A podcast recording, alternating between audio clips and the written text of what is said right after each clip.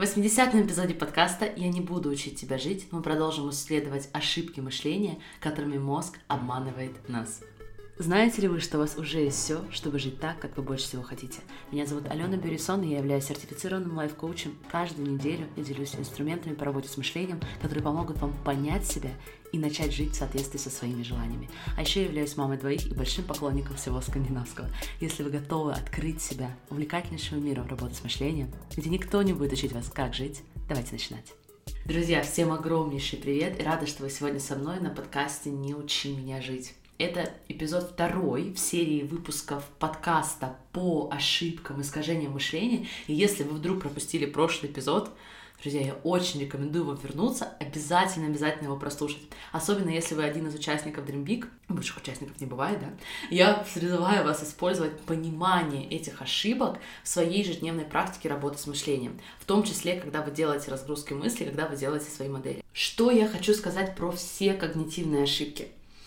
Смысл когнитивных ошибок или искажений нашего разума как раз-таки в том, чтобы убедить нас в чем-то, что априори не является правдой, то есть то, что не является правдой.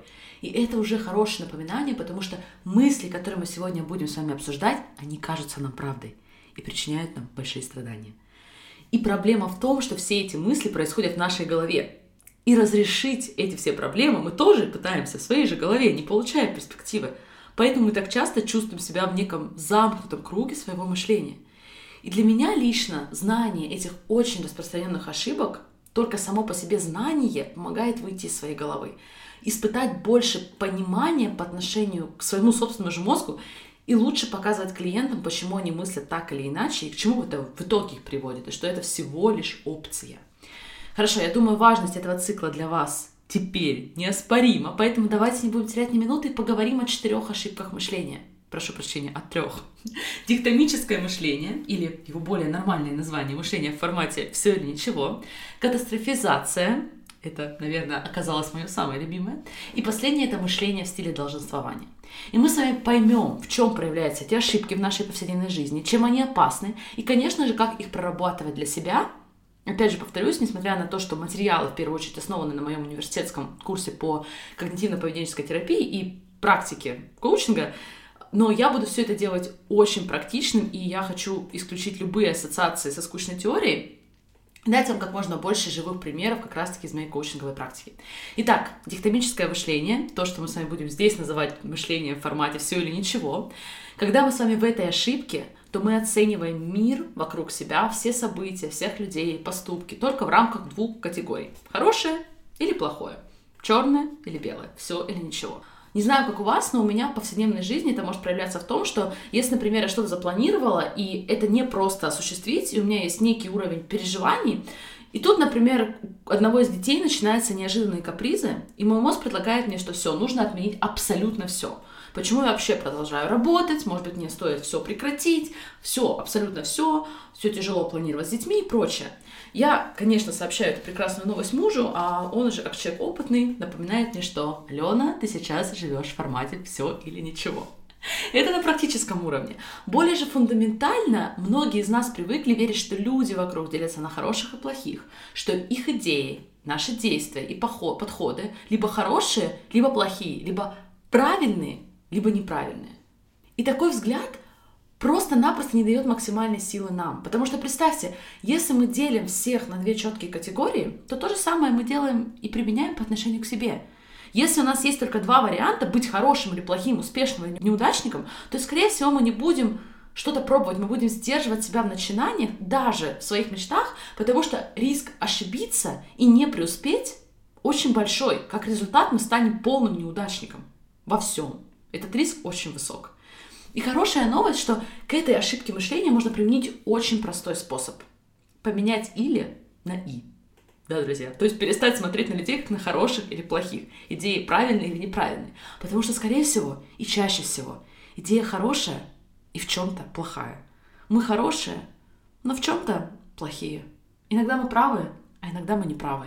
И жизнь, она не только про успех или падение, она и про успех, и про падение. Такой взгляд дает больше свободы и открытость не только идеям других, но и в первую очередь открытость своим идеям, открытость в отношении себя. в отношении своих падений и взлета, в отношении своего пути. Возможно, вы задаетесь вопросом, почему это вообще важно? Зачем быть открытым разным идеям?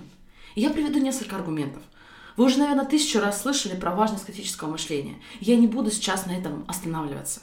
Но что я замечаю в себе и в людях, с которыми я работаю, если мы находимся в парадигме все или ничего, мы точно так же оцениваем все вокруг. Всех своих учителей, например. Представьте, например, что вы заинтересовались какой-то темой или учителем, и вам очень отзывается, что он говорит, и вы вдохновляетесь, вы верите, и вы учитесь. И тут учитель, такое, кстати, было со мной, предлагает какую-то идею, с которой вы полностью не согласны. И что получается? Теперь я больше не могу уважать и использовать знания и мудрость этого человека. Ведь вот здесь мы в корне не согласны. Кстати, возможно, многие здесь подумали о наших с вами отношениях. Так вот, вам не нужно со мной соглашаться во всем, чтобы получать пользу и ценность от работы с мышлением. Точно так же, как и мне не нужно соглашаться во, все, во всем с моими учителями. Более того, вы хотите соглашаться со мной и не соглашаться, и адаптировать любую работу в первую очередь под себя, под свой опыт, под свою жизнь. И когда мы живем в парадигме все или ничего, нам очень сложно признавать свои ошибки. Нам не хочется признаваться, что где-то мы не правы, или не прав человек, который нам нравится – потому что это делает нас автоматически неправым человеком. Но что если мы правы и неправы? Можем ли мы допустить оба варианта в нашей жизни, в нашей голове? И последнее, но не менее важное, где я чаще всего вижу проявление все или ничего в себе и, опять же, люди, с которыми я работаю, это действие в формате все или ничего. Я не знаю, как сделать правильно, я не знаю, как успеть все, и это требует тысячи действий, и я должна сделать и преуспеть во всем, Иначе я даже не буду начинать. Моя подруга уже несколько месяцев запускает подкаст, потому что все должно быть идеально. И эпизоды должны быть подготовлены несколько месяцев вперед. И гости должны быть самые крутые. Ах, да, и студийная подводка тоже. Такая, чтобы сразу цепляла. И в итоге отгадайте, что по факту происходит с ее подкастом. Верно, ничего. И я тоже здесь часто зависаю, потому что жонглируя между воспитанием двух детей, работой, собственным бизнесом, иногда я захожу в социальные сети и вижу, как коллеги продвигают свои продукты, свои курсы задействует тысячи каналов, блогеров, рекламу, сотрудничество, you name it. И мой мозг предлагает мне, поскольку ты этого всего не делаешь и сейчас делать не можешь, давай тогда не делать ничего. И все, что ты делаешь, ничего по сравнению с тем, что ты могла бы делать, если бы ты делала все. Если вы тоже находите себя в парадигме все или ничего в части своих действий, если, например, вы пытаетесь сочетать семью, бизнес, работу, уход и прочее, определите, что для вас эссенциально, что является сейчас приоритетом. Если мы успокоимся и примем, что мы не можем делать все, но при этом мы не хотим скатываться в формат «тогда я не буду делать ничего», что тогда попадет в лист ваших приоритетов? И какие активности будут туда входить регулярно? Для меня, например, многие знают, ушли бесконечные сторис. Я больше не делаю уникальных бесплатных вебинаров и курсов. И, в принципе, не уделяю достаточного времени на маркетинг. Я признаю это. И, к сожалению, очень часто приходится отказываться от сотрудничества или даже скорее не предлагать сотрудничество людям, которым мне очень и очень хочется это предложить, которые мне очень нравятся, с которыми мне очень хотелось бы работать. И самое, наверное, сложное — это не работать индивидуально в рамках коучинговых сессий с моими клиентами в России и оставить единственную опцию работы через Dreambig. Потому что, во-первых, я обожаю индивидуальный коучинг, и, во-вторых, безусловно, я сильно теряю в доходах. Но это позволяет мне продолжать уделять время моим основным приоритетам, не доводить себя до выгорания и в один момент не проснуться и сказать «все, больше я не делаю ничего». И многим из вас тоже нужно будет принимать такие решения. Особенно если вы будете выбирать балансировать между семьей, бизнесом, работой, собой, уходом и прочее. Что-то должно уйти. Если вы не можете делать все по каждой из областей, спросите себя, что для вас наиболее важно – чтобы вы не хотели никому отдавать, никому делегировать. И нравится ли вам причина почему. Мы хотим находить для себя баланс между этим всем или ничем. И ничем. Хорошо, по все или ничего мы с вами разобрались. Я вас призываю, если вы больше ничего не вспомните из этого выпуска, вспомните про простую замену союза или на и. Надеюсь, я здесь правильно использовала часть речи. Все и ничего. Мы хорошие и плохие. Мы правы и неправы. А мы тем временем переходим с вами к следующей, ну, наверное, одной из самых популярных ошибок мышления — катастрофизация. Мы допускаем эту ошибку, когда мы с вами уходим в предсказание событий будущего исключительно негативно, без учета других, более вероятных и возможных исходов. Кстати, совсем недавно осознала, что всю свою сознательную жизнь я была такой королевой катастрофизации, И когда же, когда на первой работе в консалтинге я получила достаточно крутой, дорогой проект, для которого я была не квалифицирована, то есть, конечно, в чем-то это моя мысль, но я реально ничего не знала по той теме, в которой должна была работать, и должна была подготовить отчет очень большой стоимостью, и получивший результат, конечно, не соответствовал ожиданиям клиента в полной степени. Но интересно даже до того, как я начала этот проект, который я, кстати, конечно же, была всего лишь исполнителем, была даже за него не ответственна, но уже примерно за месяц до начала этого проекта я воображала, как я его запарю, как все с позором это увидят, меня уволят, как всем партнерам будет стыдно перед клиентом. И, конечно же, об этом провале узнает вся Москва, и больше никогда не смогу получить работу в хороших компаниях. И как следствие, ну, конечно же, буду жить под мостом. И заметьте, что к этому выводу я пришла до того, как я вообще даже получила этот проект. До того, как у меня вообще была хотя бы какая бы информация, чтобы прийти к разумным выводам, что может вообще, в принципе, пойти не так. И когда совсем недавно уже на новой работе нашла себя в состоянии катастрофизации, да-да, по тем самым мостом, помните, для меня было очень сильным моментом распознать, что да, смотри, сейчас ты в этой ошибке мышления. То, что я знаю, и самое главное, напоминаю себе в моменте, что да, есть такая ошибка мышления, катастрофизация, она очень распространенная, на то она и ошибка, что она не соответствует действительности, вот только это уже напоминание позволяет нам понизить градус не только катастрофизации, но и нашей тревожности в связи с этим. Поэтому первый и просто обязательный шаг, друзья, распознать. Распознать, когда вы это делаете. Как вы можете буквально фиксировать каждый раз, когда вы ловите себя на катастрофизации. Будь то на бумаге, будь то в вашем телефоне, неважно. Если вы уже знакомы с моделью, которую я учу, это прекрасная возможность ее сделать, чтобы посмотреть на весь эффект этой катастрофизирующей мысли, которую вы сейчас используете. И вам достаточно проделать эту практику, ну, буквально несколько недель, чтобы увидеть определенную паттерну. В каких случаях вы чаще всего обращаетесь к катастрофизации? Как звучат эти мысли для вас? И следующий шаг для меня в этой ситуации была проработка чувств. И я на этом сейчас не буду долго останавливаться, потому что все детали и всю глубину я освещаю в мастер-классе, который делаю Dream Big. Но сейчас я хочу с вами поделиться одной мыслью подсказкой, которая может вам помочь в моменте. И мы об этом мало задумываемся, но на самом деле катастрофизация включает в себя не только самый плохой сценарий. Она включает в себя две ступени. Да, первая, которая следует с определением, мы думаем о самом плохом сценарии, воображаем именно этот исход, но есть и вторая часть, которая нам причиняет не меньше, если даже не больше страданий. А именно, что мы считаем, что мы не сможем справиться. Мы не верим в свои способности в будущем разобраться со сложившейся ситуацией. Мы допустили, что да, возможно, будет самый негативный сценарий. И возможно, что-то пойдет не так. И да, кого-то из нас уволят, и какой-то проект не взлетит. Но можем ли мы сохранять доверие в себе в любом случае? То, что по-английски звучит как keep the faith. Это про то, что я вам говорила в эпизоде до и после лайф-коучинга. Даже если что-то пройдет не так, как вы хотите, даже если однажды мы расстанемся или кого-то уволят, или добавляете те катастрофизации, которым вас чаще всего ведет ваш мозг, сможем ли мы все равно подставить себе плечо? Могу ли я сегодняшнее доверять себе завтрашнее? Что что бы ни произошло в будущем, я смогу на себя положиться. Так вот, помимо проработки эмоций, это то самое напоминание, которое лично мне очень помогает, когда я начинаю катастрофизировать. Мы не можем предсказать будущее, мы не можем повлиять на политику, на поведение других людей, на, на болезни, смерти, все то, что мы ставим в линию обстоятельств модели, но мы точно можем развивать доверие и веру в себя сегодня, так что мы всегда будем знать, что что бы ни произошло, завтра я себя поддержу.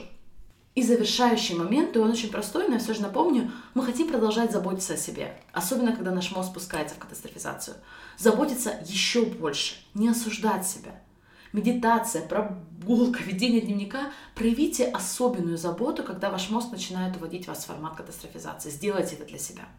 Итак, Суммируем. Сегодня мы с вами поговорили про мышление в формате «все или ничего». Мы поговорили про катастрофизацию. И я хочу завершить ошибкой мышления в формате долженствования. То есть в стиле «я должен», «они должны», «все должны» и так далее. Вы от меня наверняка уже слышали про эту ошибку, особенно как она проявляется в наших отношениях со временем. Как часто мы с вами используем такую коварную фразу «я должна делать первое, пятое, десятое», забывая о том, что на самом деле мы ничего никому не должны. И все, что мы делаем, все, что мы делаем или не делаем в мире, в котором преобладает свободный выбор, то есть в нашем с вами мире, это является нашим выбором. Еще примеры долженствования. Я должна сделать это идеально. Я должна им понравиться. Он должен сдерживать свои обещания. Я уже давно должна была отпустить ситуацию. Я должна больше тренироваться. Я должна лучше питаться. У меня должен быть более лучший партнер. Работа. Да что уж говорить, жизнь. Я должна быть более счастливой. И, конечно же, естественно, я не должна есть шоколад. Что вам знакомо? Неудивительно, это такой список мы можем продолжать до бесконечности, потому что сколько бы раз вы не слышали от меня или от других учителей, мы все равно продолжаем верить, что я должна быть тем или делать так, будет нас мотивировать и будет делать нас лучше. Но такие предложения не вызывают в нас ничего, кроме ощущения давления и отторжения. И как результат мы не мотивированы делать то, что так долго сами себе повторяли, что должны. Но что если мы просто примем, что в жизни нет предопределенных должны или не должна? И здесь только внимательно, это не значит, что следующим шагом будет мышление в формате всего ничего, и мы такие, ну окей, если я ничего не должна, зачем тогда я буду работать, тренироваться, ухаживать за детьми и так далее? Потому что мы можем определить для себя заранее, что мы больше всего хотим для себя и своей жизни, и дальше уже действовать в соответствии с этими решениями. Когда мы смотрим на свою жизнь через очки «я должна» и не реализуем то, что нам кажется мы должны делать, то в итоге мы чувствуем стыд и вину. При этом то, что нам намного более служит в этом моменте, было бы любопытство и внимательность к себе. Чтобы, во-первых, понять, почему мы ставим себе заранее недостижимые стандарты и какие стандарты были бы для нас более служащими. Также мы мыслим в формате долженствования относительно событий, которые должны происходить или не происходить в настоящем. То есть мы часто слышим от себя такие фразы «это не должно было быть так», Помните, сейчас на самом деле я должна была быть на отдыхе вместе со своей семьей. Мы должны были праздновать Новый год вместе. И коронавирус не должен был случиться. И границы, конечно же, не должны были закрывать. Нет. Но еще раз посмотрите вокруг. Новый год, границы, корона. Все это должно было быть именно так, как есть. Откуда я это знаю? Потому что это именно то, что случилось. А значит, всегда должно было случиться именно так. Просто мы ошибались, когда прогнозировали и планировали для себя другое будущее. И в этом нет ничего страшного. До тех пор, пока мы не продолжаем спорить с реальностью, которая есть сегодня. Ничего, что мы ошибались, когда планировали. Но почему мы продолжаем ошибаться и спорить с реальностью сегодня? И последнее проявление долженствования по отношению к другим людям и к их поведению. Мой клиент был убежден, что его девушка не должна так разговаривать с его дочкой, что она должна разговаривать по-другому. И, возможно, многие с ним могли бы согласиться. Но правда в том, что его девушка разговаривала с его дочерью именно так, как она разговаривала. И когда молодой человек спорил с реальностью, он испытывал раздражение и закрывался, и не выходил на нормальный диалог ни со своей девушкой, ни со своей дочкой. И в итоге вел себя так, как он знает, он сам не должен, по крайней мере в его голове, он сам не должен и не хочет себя вести.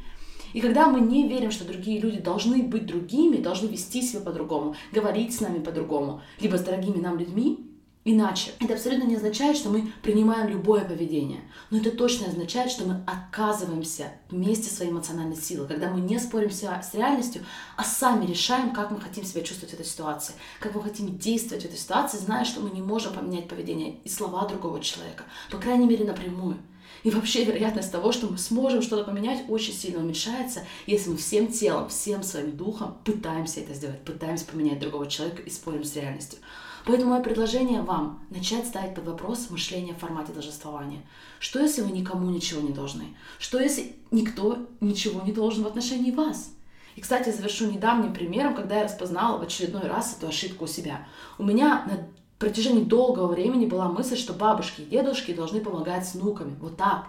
И я понимаю, откуда эта мысль. Мои родители безумно хотят помогать с внуками, они всю жизнь мне об этом говорили. Но, например, родители моего мужа никогда мне этого не говорили. И поэтому в первый год моего ребенка так случилось, что мне не помогали в том формате, в котором мне хотелось.